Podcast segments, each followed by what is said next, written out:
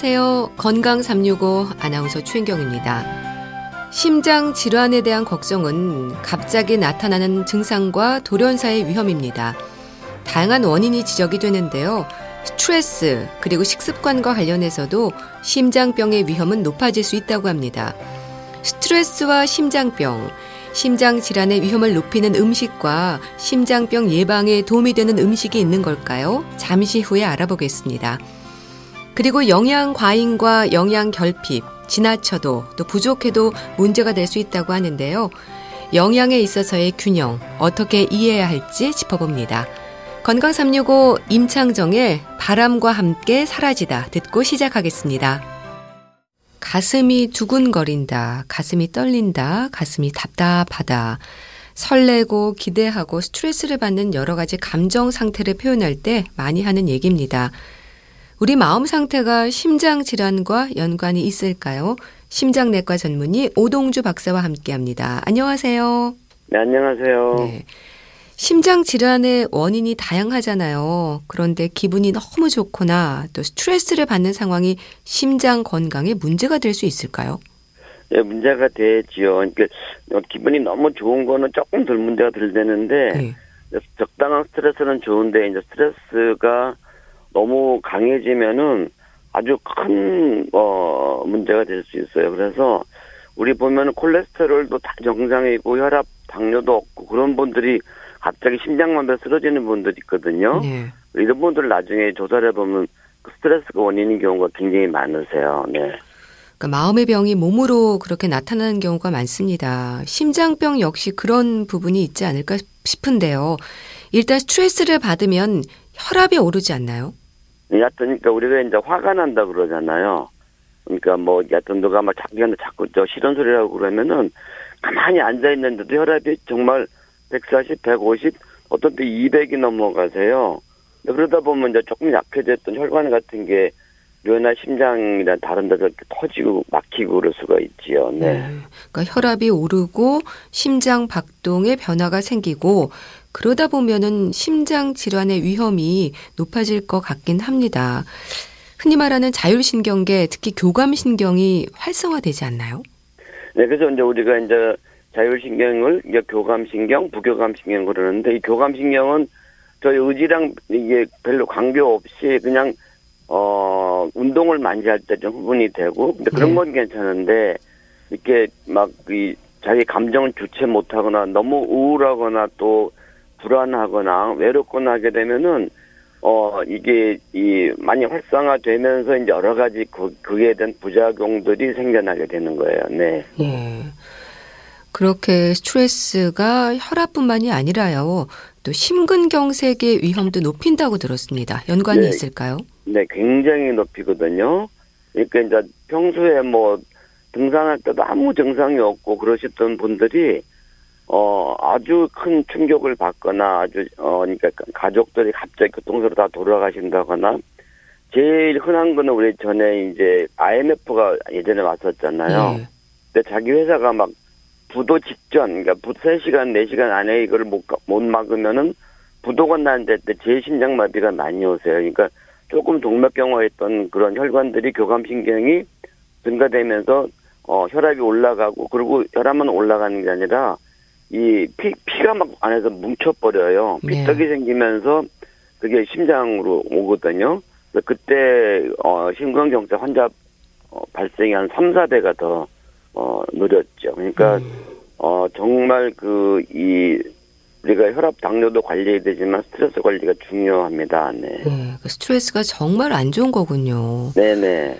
그렇게 극심한 스트레스나 너무 갑자기 심한 화가 치밀어 오를 때, 이럴 때 심근경색으로 인한 돌연사의 위험도 있을 수 있는 건가요, 그럼? 네, 아주 많습니다. 그러니까 그 어, 예를 들면은 어떤 어떤 분이 퇴근하는데 왔더니 어떤 남자가 자, 몽둥이로 자기 차를 막 부시고 있더래요. 네. 그래서 이제 갑자기 화가 나서 이제 그 남자 잡으러 다니다고 30분을 뛰어다 잡았는데 그 자리에서 이분이 심근경색이 온 적도 아. 있었어요.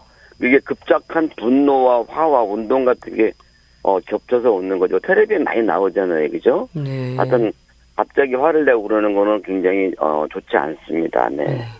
근데 또 스트레스성 심근병증이라는 것도 있다고 들었습니다. 이건 어떤 건가요? 어, 예, 이게 요즘에 이제 많이 대두되는 건데요.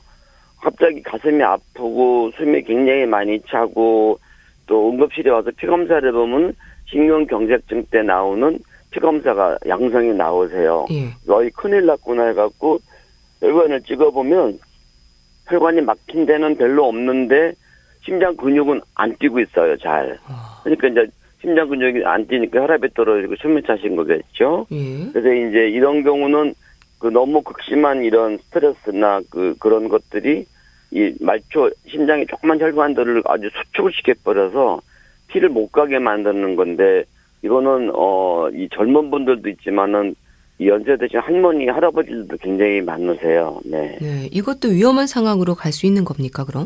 아 그러면요 병원에서 치료 안 받고 그러시면 어 그러니까 그 심장이 수축이 안 되니까 자동차로 치면은 엔진이 잘 안 돌아가니까 아. 혈압이 떨어지고 숨이 차서 돌아가시는 경우도 있으세요. 근데 이거는 입원을 하셔서 잘 관리를 하시면은 네. 네, 그때를 지나면 한 일주일 지나면 또 좋아지기도 하십니다. 네. 네. 참 말씀을 들으니까 감정을 좀 잘 살펴야겠다는 생각이 드는데 그러니까 스트레스와 우울, 불안, 화 이런 부분들이 원인일 수 있다는 그런 얘기지 않습니까?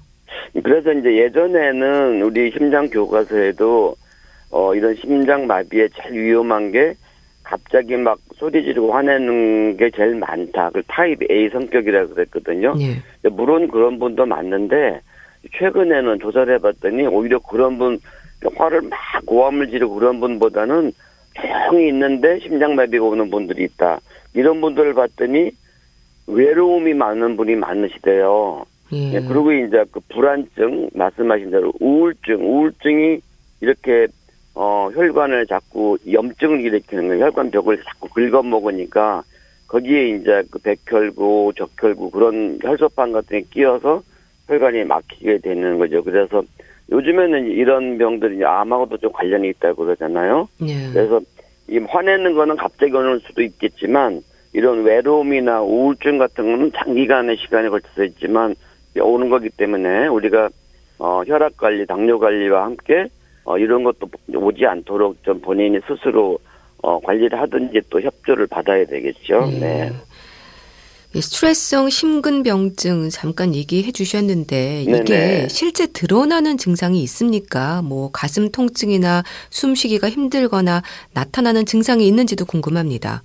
네, 맞습니다. 이게 제일 흔한 증상이 가슴 통증이고 오래 가요. 아, 10분 이상, 15분 이상, 30분씩 오래 가고 그러니까 아까 금방 말씀드린 대로 심장 혈관에 피가 잘 안 가니까 수축이 안 되니까 심장이 숨이 차게 되죠. 그러니까 이거는 혈관 조영수를 해보기 전에는 알 수가 없어요. 그냥 우리가 그냥 급성 심근경색증이라고 진단을 되게 붙이거든요. 네. 근데 어 급하게 혈관 찍어봤더니 막힌 데는 없어요. 막힌 데는 없는데 어 저기 심장 근육만 이렇게 이- 아직 피가 안 가가지고 마비가 한 50% 정도가 마비되는 어 거거든요. 음. 네네. 그럼 증상은 뭐 가슴 통증은 이것도 똑같이 쥐어짜는 듯한 그런 통증인가요? 네, 일- 우리가 보는 일반적인 심근경색증하고 거의 똑같아요. 근데 이제 그 사망 급사 사망률은 조금 더 적습니다. 그러니까 음. 급성 심근경색증은 이러다 그냥 심장이 혈압이 50, 40에서 그냥 돌아가시는 분들 한, 한 시간 내, 어, 내지 두 시간 안에 돌아가시는 분들이 많은데 이런 분들 이런 상태로 그냥 쭉 지속되는 경우가 많이 있죠. 그래서 입원만 하시고 병원에만 오시면 대개는 어, 회복이 되세요. 근데 이런 경우는 이제 그 이 또 심리 치료도 같이 받으셔야 돼요. 왜 이렇게 스트레스를 받았는지 네. 꼭 정신과 선생님과 상담을 해서 그 원인이 뭔가를 잘 잡아내야 나중에 재발도 안 하고 치료도 잘 되고 그러세요. 네. 이 스트레스성 심근병증은 관상동맥은 정상인 겁니까? 그럼? 네네. 쉽게 말해서 어 큰 혈관 우리가 이제 손만에 보이는 그런 큰 팔딱팔딱 뛰는 혈관들은 아, 막히지 않았는데 예. 근육 안에 있는 아주 조그만 머리카락 같은 혈관들이 전부 수축이 온 거예요. 아, 네, 그러니까 이제 심장 근육에 어 피가 안 가는 거죠. 근데 그 전부 다 안 오면 바로 돌아가시는데 되게 그 이 가운데부터 아래쪽 심장의 반 정도의 근육에 피가 아 일적으로 안 가는 겁니다. 근데 요거는 어 시간만 잘 끄시면 돼요. 예. 이렇게 이제 진단도 중요하지만 어 일단은 병원에 와서 혈압 떨어지면 강압제 쓰시고 수축이 안 되면 또 인효제 쓰서 여러 가지 방법으로 일주일만 잘 버티시면 대개는 회복이 되세요. 음. 근데 이제 집에서 이제 혼자 막 일반 요법으로 하시다가는 어 위험하게 되실 수도 있죠. 네. 네. 또 이 스트레스성 심근병증은 원인이 되는 스트레스를 해결을 하면 회복이 되겠네요. 네네 일단은 뭐 원인이 있던 스트레스 회복을 안 되더라도 어 시간이 지나면 서서히 아, 좋아지긴 하는데 네. 그 근본 원인 해결이 안 되면 나중에 계속 반복해서 또 비슷하게 올 수도 있, 기 때문에 어 그러니까 오늘이 이제 저희가 말씀드리는 게 이렇게 이 스트레스와 심장병인데 그러니까 이 만성 스트레스를 어떻게든 고치셔야 돼요. 그러니까 심리 상담을 받으시든지 그 원인을 잘 캐, 캐내야 되겠죠. 그죠? 네네. 네. 그러니까 스트레스성 심근병증도 무심하면 안 되겠다는 생각이 드는데요. 다른 합병증의 위험으로 이어진다거나 하는 경우도 생기지 않을까 싶어요. 어, 그러니까 이게 치료가 제대로 안 되면, 어, 그러니까 그 심장이 수축이 안 되니까 음. 숨이 너무 차고 혈압이 떨어져서 돌아가시는 분들도 있으세요. 근데 이제 지금 뭐 대개는 그래도 요즘에는 많이 교육이 되셔서 가슴이 아프고 그러지만 빨리 병원들 오시니까 비교적. 예. 근데 예전에는 이 병원의 원인을 몰라가지고 어 굉장히 환자들 많이 또 이렇게 어 놓치는 경우도 있었어요. 그러니까 지금은 어 다시 말씀드리지만 원인 모르는 흉통과 가슴 답답한 게 30분 1시간 이상 지속되고 그러시면은 예. 자꾸 막 손발 따고 그러지 마시고 빨리 응급실이나 가까운 어 여기 전, 전문 종합병원으로 찾아가시는 게 어 답이죠. 네. 네. 스트레스 관리가 참 중요하다는 생각이 드는데요. 근데 스트레스가요, 좋은 일을 앞두고 있어도 스트레스 지수는 높아지잖아요. 이런 긍정의 스트레스도 심장 질환과 연관이 있습니까? 예, 근데 이제 막 너무 좋은 일이 있어가지고 막 그러다가 예. 쓰러지는 경우도 없진 않은데 음. 나쁜 일 때문에 나쁜 일로 스트레스 오는 것에 비하면은 거의 없다고 어 봐도 되죠. 네. 예, 근데 이제 그 어, 사실이 이제 우리 예전에 한국서 월드컵 했잖아요. 예. 저희가 4강에 올라갈 때 그때 저희가 그 기억나실지 모르지만 마지막 승부차기에서 네. 이겼어요. 네. 그때 두 분이 돌아가셔서 우리나라에서 예. 너무 좋아서 와 하다가 신령만 오신 분도 있거든요. 예. 어, 막 드물긴 하지만은 이게 너무 어 기쁜 걸 급작하게 표현하는 것도 어 조금 좋지는 않습니다. 특히 이제 원래 좀 심장이 약하셨다거나 혈압 당, 당뇨 있던 분들은 그렇게 사고가 나는 경우도 있으세요. 네네. 예. 심장 질환의 예방을 위해서는 뭐 스트레스 관리, 교감 신경과 부교감 신경의 균형이 깨지지 않도록 노력하는 게 중요할 것 같은데요. 교수님 어떻게 노력해야 될까요? 아, 그래서 이제 이게 하루 이틀에 되는 건 아니고요. 어, 제가 성경 말씀 드린 게 아니고, 우리 심장 교과서에 나오는 건데, 이게 마음을 자꾸 가라앉히셔야 돼요. 네. 그래서 항상 평소에 감사하고, 누구를 미워하는 게 굉장히 나쁘거든요.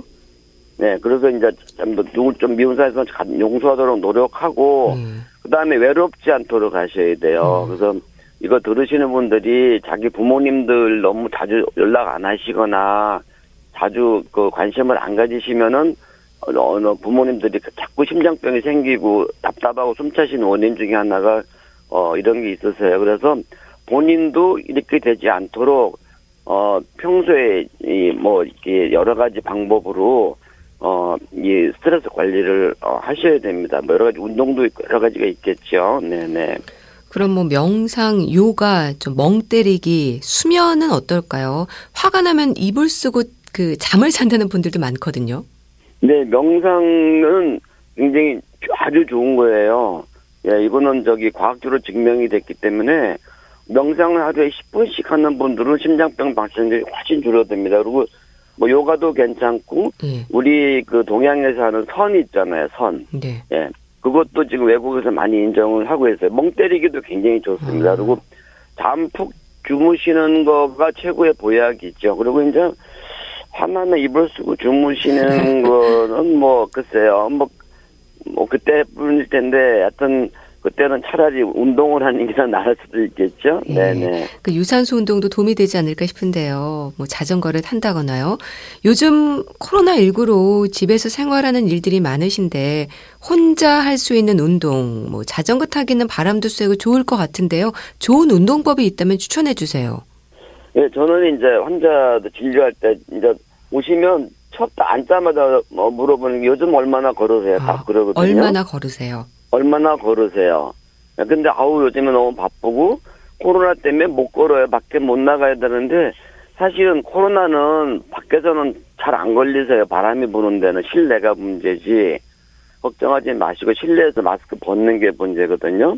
그리고 밖에 나가기가 어려우시면은 그냥 그 이 동네 아, 아파트 어이 어떤 어저께 오신 분은 22층 아파트를 매일 세 번씩 걸어서 올라가신대. 아. 그런 분들은 정말 병 절대 안 생기시거든요. 예. 그러니까 제일 좋은 게 어, 계단 걷는 거 아니면 동네 걷는 거. 그리고 자전거 타는 건 저는 할 수만 있으시면 엄청나게 좋은 거기 때문에 많이 권합니다. 그리고 헬스클럽도 좋으신데 헬스클럽에서 똑같은 속도로 걷는 것보다는 그냥 동네 길을 걷, 걷다 보면 특히 이제 둘레길이나 그런 건 돌도 있으니까 좀 빨리 걷다가 좀 피해서 갔다가 이렇게 하잖아요. 그죠? 네. 그게 그리고 또 이 나무를 이렇게 보면서 걷, 걷는 게 어, 일반 헬스클럽 걷는 것보다도 한 서너 배 훨씬 더 효과가 있다고 그럽니다. 그러니까 사실 운동화만 있으면 되거든요. 예, 저는 이 걷는 법을 많이 추천합니다. 곧 뛰지 않으셔도 돼요. 네네. 네.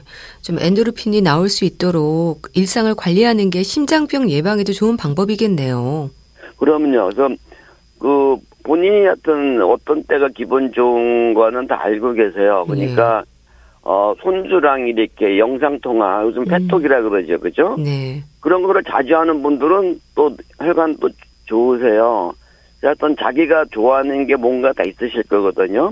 그래서 미국의 논문을 보면은 노인장에 자주 가셔서 수다를 떠시는 분들이 매일 2, 30분씩 걷는 분보다 오히려 더 건강하더라는 그런 보고도 많이 있으세요. 그래서 다시 강조하지만 네. 외적고 계시지 마시고 주변 친구들도 자꾸 만나시고 음. 어떤 연락을 자주 하고 소통을 하고 그러시는 게 좋을 것 같습니다. 하여튼 하여튼 뭐 저기 자꾸 대화를 하면은 기분 나쁜 대화도 있지만 자기 좋은 친구들 만나면 엔돌핀이 나오, 많이 나오지 않으시겠어요, 그죠? 예. 네. 음식은 어떻습니까? 심장병에 좋은 음식이 있을까요? 제가 이제 혼자 오시면 첫 번째 얼마나 걸으세요? 두 번째가 요즘 야채 얼마나 드세요? 딱 두 가지 물어보거든요. 네. 제일 좋은 게 야채입니다.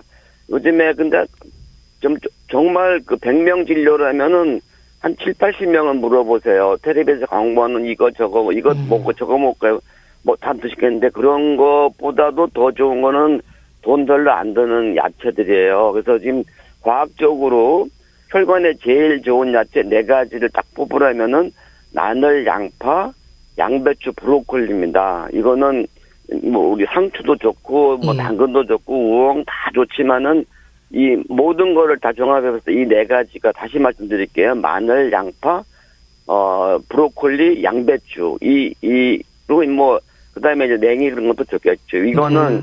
제일 혈관을 두껍게 하는 걸 막아주거든요. 그다음에 네. 어 우리 이제 좋은 지방 호두자, 땅콩 같은 거 적당히 어 많이 드시는 게 좋겠죠. 그죠? 네. 네. 일단 좀 채소를 챙겨 드셔야겠네요. 그러면요. 음. 그러면요. 네. 반대로 피해야 하는 음식들도 있지 않을까요?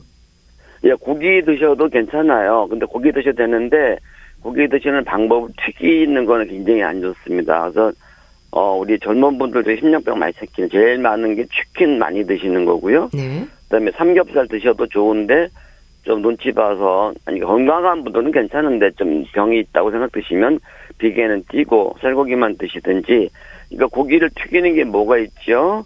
탕수육, 돈가스 같은 거는 가능하면 많이 드시지 말고 네.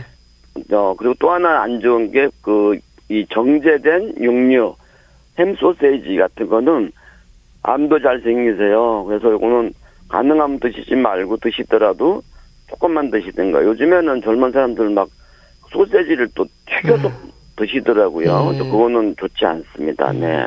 근데 그렇게 포화지방이 많은 음식들이 왜 그렇게 안 좋은 걸까요? 그러니까 이제 포화지방이 어, 적당히 드시면은 이제 배도 부르고 어 포만감이 오기 때문에 탄수화물 줄이니까 살은 좀 안 찔 수 있는데 예. 이걸 많이 드시면 이게 들어가서 나쁜 콜레스테롤로 변하세요. 어 그래서 나쁜 콜레스테롤이 이제 혈관에 나쁘다고 돼 있잖아요. 근데 이제 일반적인 좀 깨끗한 포화지방이 있어요. 그러니까 네. 뭐 치즈에 있다거나 좀 좋은 아주 깨끗한 교구에 있는 그 기름들은 들어가서도 콜레스테롤이 올라가지만은 나쁜 콜레스테롤 중에서도 어 좀 큰 콜레 나쁜 콜레스테롤이 있는데 자꾸 단단한 나쁜 콜레스테롤이 아. 있어요. 그게 아까 말씀드린 그런 튀김 종류에 굉장히 많으세요. 네. 그러니까 좀 나쁜 콜레스테롤이라고 다 나쁜 건 아니거든요. 네네. 예. 그러니까 스트레스, 음식, 운동, 결국 생활 습관이 심장 건강에 중요한 역할을 한다고 볼 수 있겠네요. 이 네네. 심장병 예방을 위해서 꼭 강조하고 싶은 부분 짚어주신다면은요? 하루에 30분 이상 꼭 걷기. 예. 그리고 하루에 한 번 이상 꼭 야채 찾아 드시고 그리고 네, 채소 튀긴 음식 좀 드시고요. 예. 예. 드리고 너무 저기 미워하지 마시고요. 마음 편안히 가지시고 그러시는 게 좋을 것 같습니다. 네. 네, 알겠습니다. 자, 오늘 스트레스와 심장병에 대한 말씀 들었는데요. 심장내과 전문의 오동주 박사와 함께 했습니다. 말씀 잘 들었습니다. 감사합니다. 네. 고맙습니다. 성민호의 무엇이 너와 나를 슬프게 하나 들으셨습니다. 여러분은 지금 KBS 라디오 건강 365와 함께하고 계십니다.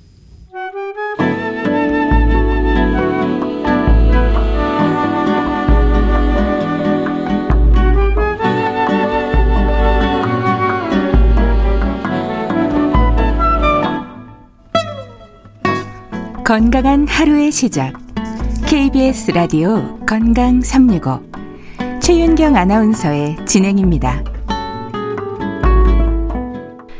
평생 다이어트라는 말이 있을 정도로 비만에 대한 고민이 많습니다. 하지만 비만하지 않는 방법에 대해서 어쩌면 우린 알고 있죠. 많이 움직이고 적게 먹는 것. 그게 정답이지 않을까 싶은데요. 적게 먹는 것에도 질 좋은 식단으로 잘 먹어야 한다는 게 기본이라는 생각도 듭니다. 잘 먹는 방법, 영양의 균형이 중요하겠죠. 분당 재생병원 영양내과 백현욱 교수와 함께합니다. 교수님 안녕하세요. 네, 안녕하세요. 우리는 너무 적게 움직이고 많이 먹는다 이런 말 많이 합니다. 실제로 그럴까요? 그렇죠. 소위 현대화라고 불리는 도시화 이후에 생활 환경과 습관을 한번 우리 돌이켜 보죠. 먹거리는 과거에 비해서 넘칠듯이 풍부한 반면에 네. 예전엔 당연히 걸어 다닐 거리를 차량을 이용하지 않습니까? 그리고 특히나 아파트에 거주하는 경우에 지하 주차장에서 엘리베이터로 바로 집 앞에 도착합니다. 아마도 직장도 대부분 비슷한 상황이 많겠죠? 저한테 왜 걸음수를 추적하는 앱이 어쩌다가 제 전화기에 깔렸는데요. 예. 제 걸음수가 참 민망하게 음. 하루 2,000보가 안 되는 겁니다. 예. 물론 저는 뭐 별도의 운동을 하기는 합니다만은 결국 이게 일상 생활이 되기가 쉽고요. 특별히 신경을 써서 별도의 운동을 하지 않는 한은 네. 현대인의 움직임이 너무 적다고 분명히 말할 수 있겠습니다. 예. 영양 부족과 영양 과잉 둘 다 일단 문제가 되는 거죠. 그렇죠. 그 열량 영양소를 포함해서 단일 영양소건 아니면은 총체적인 식사의 문제이건 부족하거나 지나치게 과하면 다 문제가 발생하기 마련입니다. 네. 이렇게 영양 상태가 문제가 발생한 경우를 영양 불량 혹은 영양 실조라고 하지 않습니까?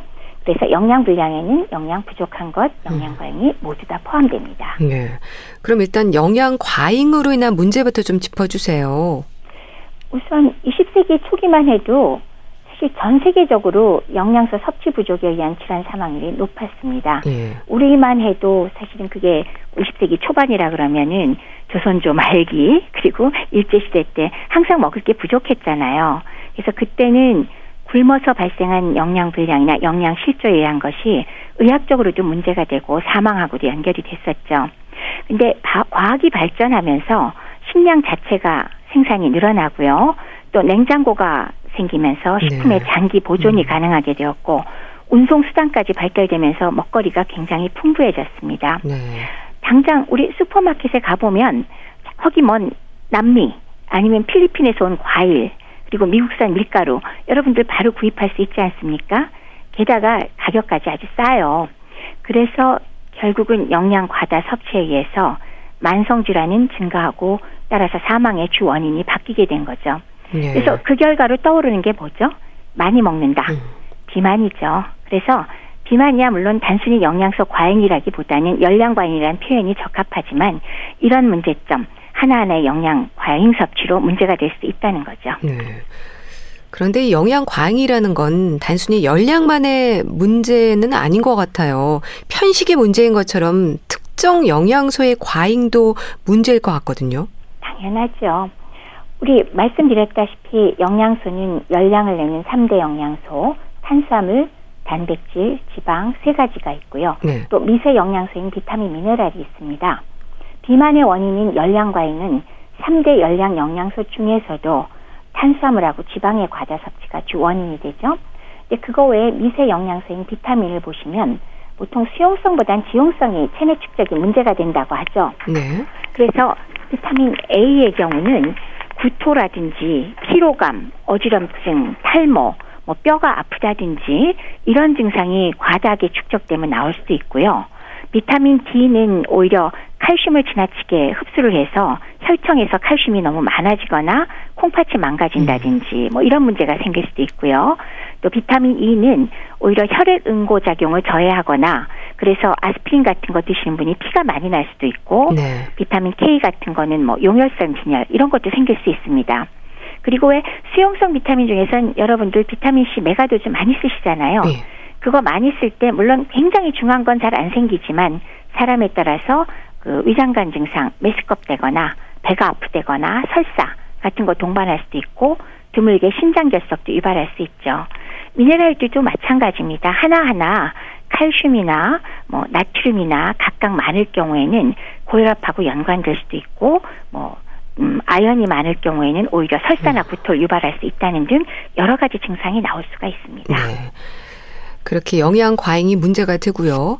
영양 결핍의 문제는 또 어떨까요? 영양 결핍이라 그러면 도대체 21세기에 웬 영양 결핍이냐? 예. 우리 먹을 거 많은데 근데 현대인들이 워낙 바쁘잖아요.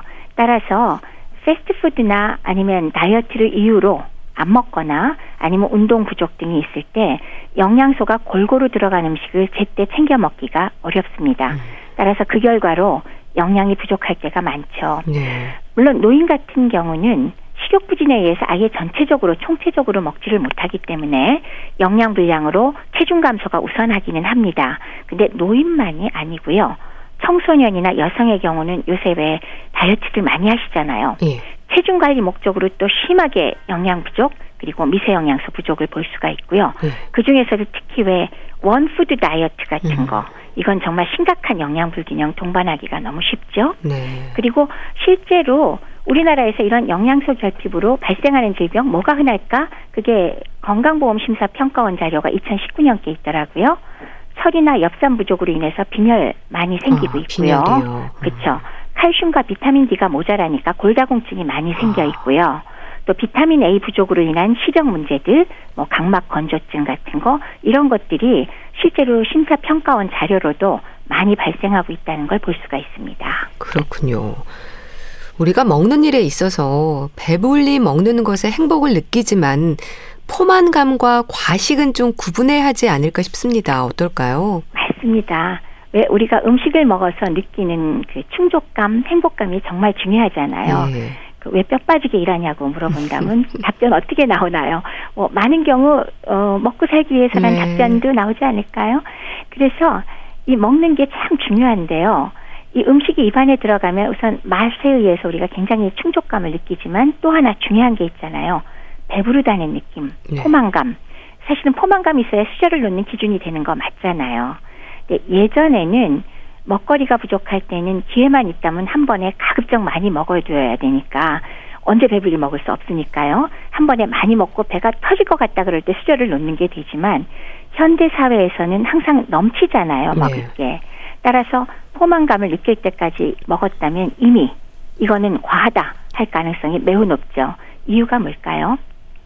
섭취한 음식이 위장에서 흡수가 된 다음에 뇌의 포만 중추를 자극해야만 우리가 배부르다는 느낌을 인지하게 되지 않습니까? 네. 그래서 이미 충분량 먹었는데도 뇌로 가서 그게 전달될 때까지 아직 배부르다는 느낌이 없으니까 마구 먹게 되고 특히 급히 먹게 되면 더 하겠죠.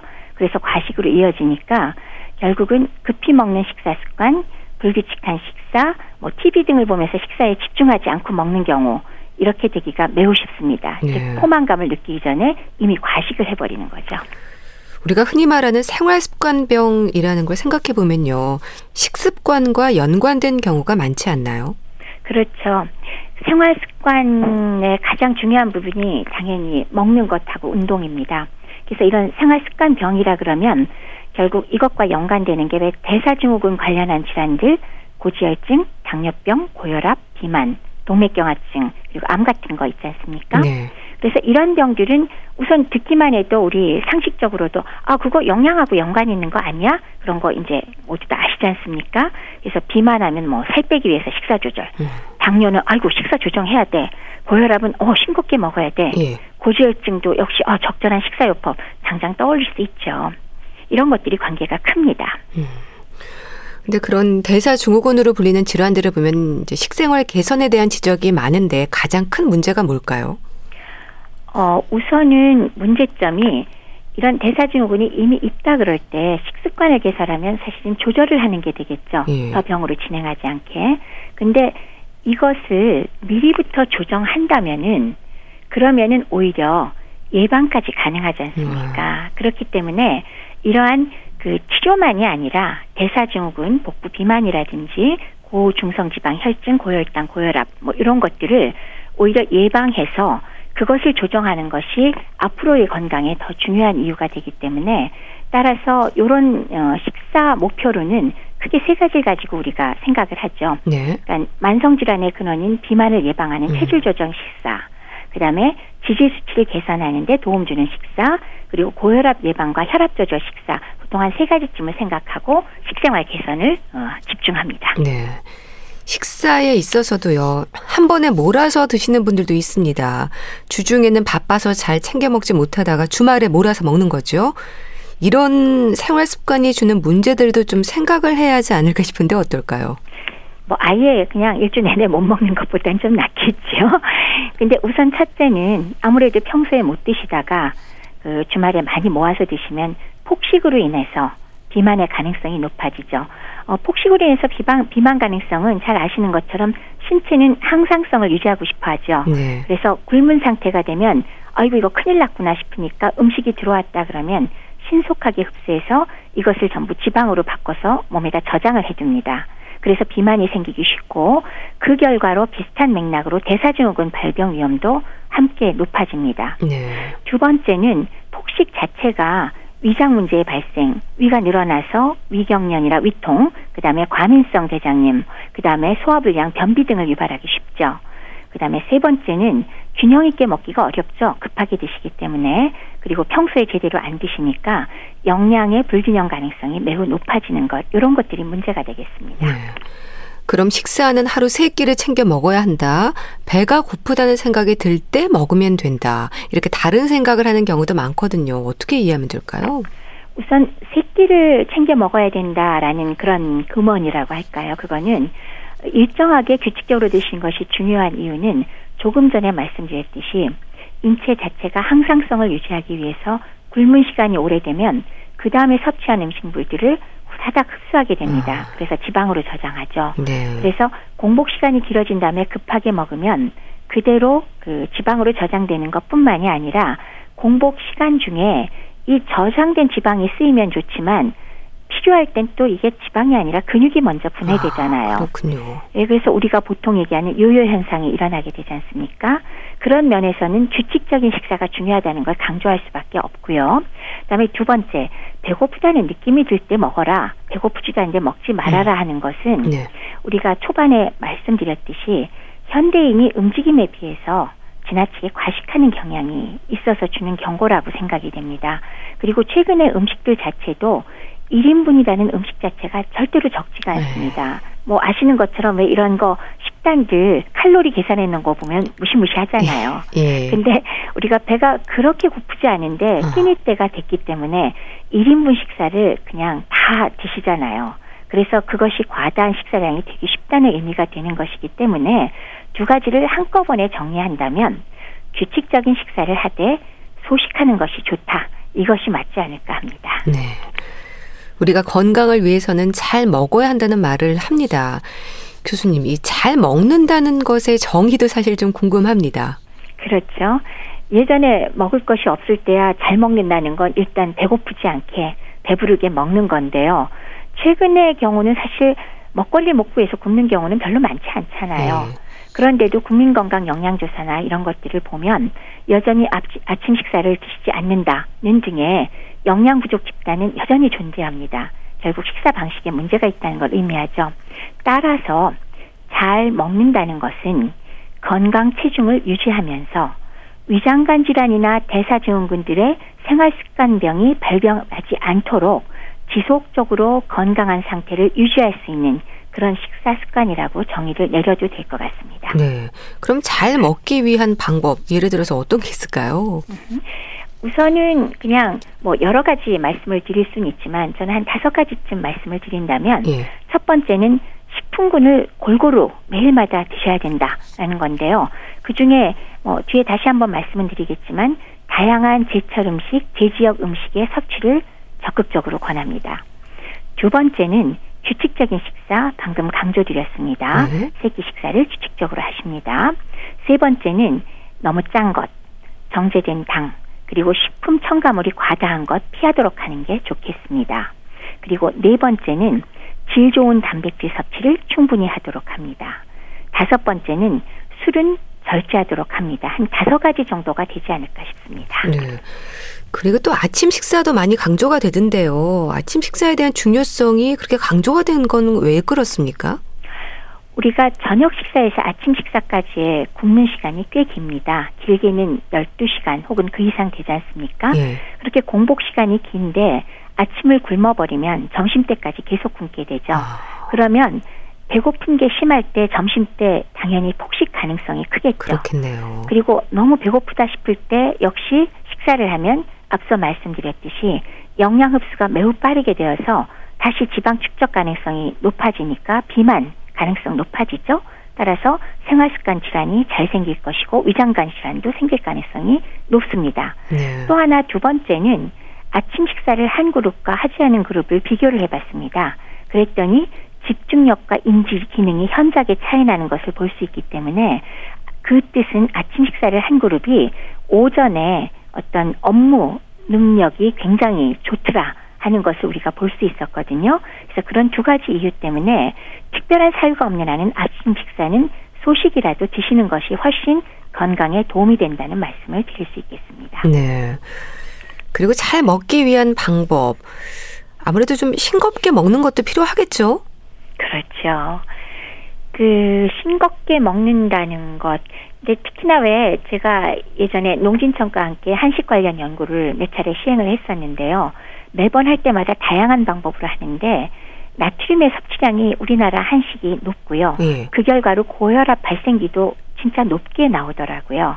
그래서 이 전통 식단인 한식의 장점이 많은데 도대체 뭐냐라는 게 역시 나트륨 섭취인데 짜게 먹기 때문에 고혈압 발생 비율 높은 거 당연하죠. 그래서 뇌졸중 발생도 높아질 거고 또 짠 음식 자체가 위장 질환이나 위암의 발생률도 높이잖아요. 그렇기 때문에 싱겁게 드시는 게 정말 바람직합니다. 음, 단백질 섭취 역시 중요하지 않나요? 단백질 섭취 또한 매우 중요한데요. 단백질은 앞서 말씀드렸듯 3대 열량 영양소 중의 하나로 그 자체가 탄수화물하고 동일하게 1g당 4칼로리 열량을 내기는 합니다. 그러나 실제로는 열량의 급원이라기보다는 인체의 구성 성분과 대사에 주로 활용됩니다. 특히나 네. 근육량을 유지 위해서 유지하기 위해서 충분한 단백질 섭취는 필수입니다. 음. 그럼 단백질 부족으로 인한 문제들이라고 한다면 어떤 부분들이 지적이 될까요? 눈에 띄게 근육량이 줄어드는 금간소증이 발생할 가능성이 높죠.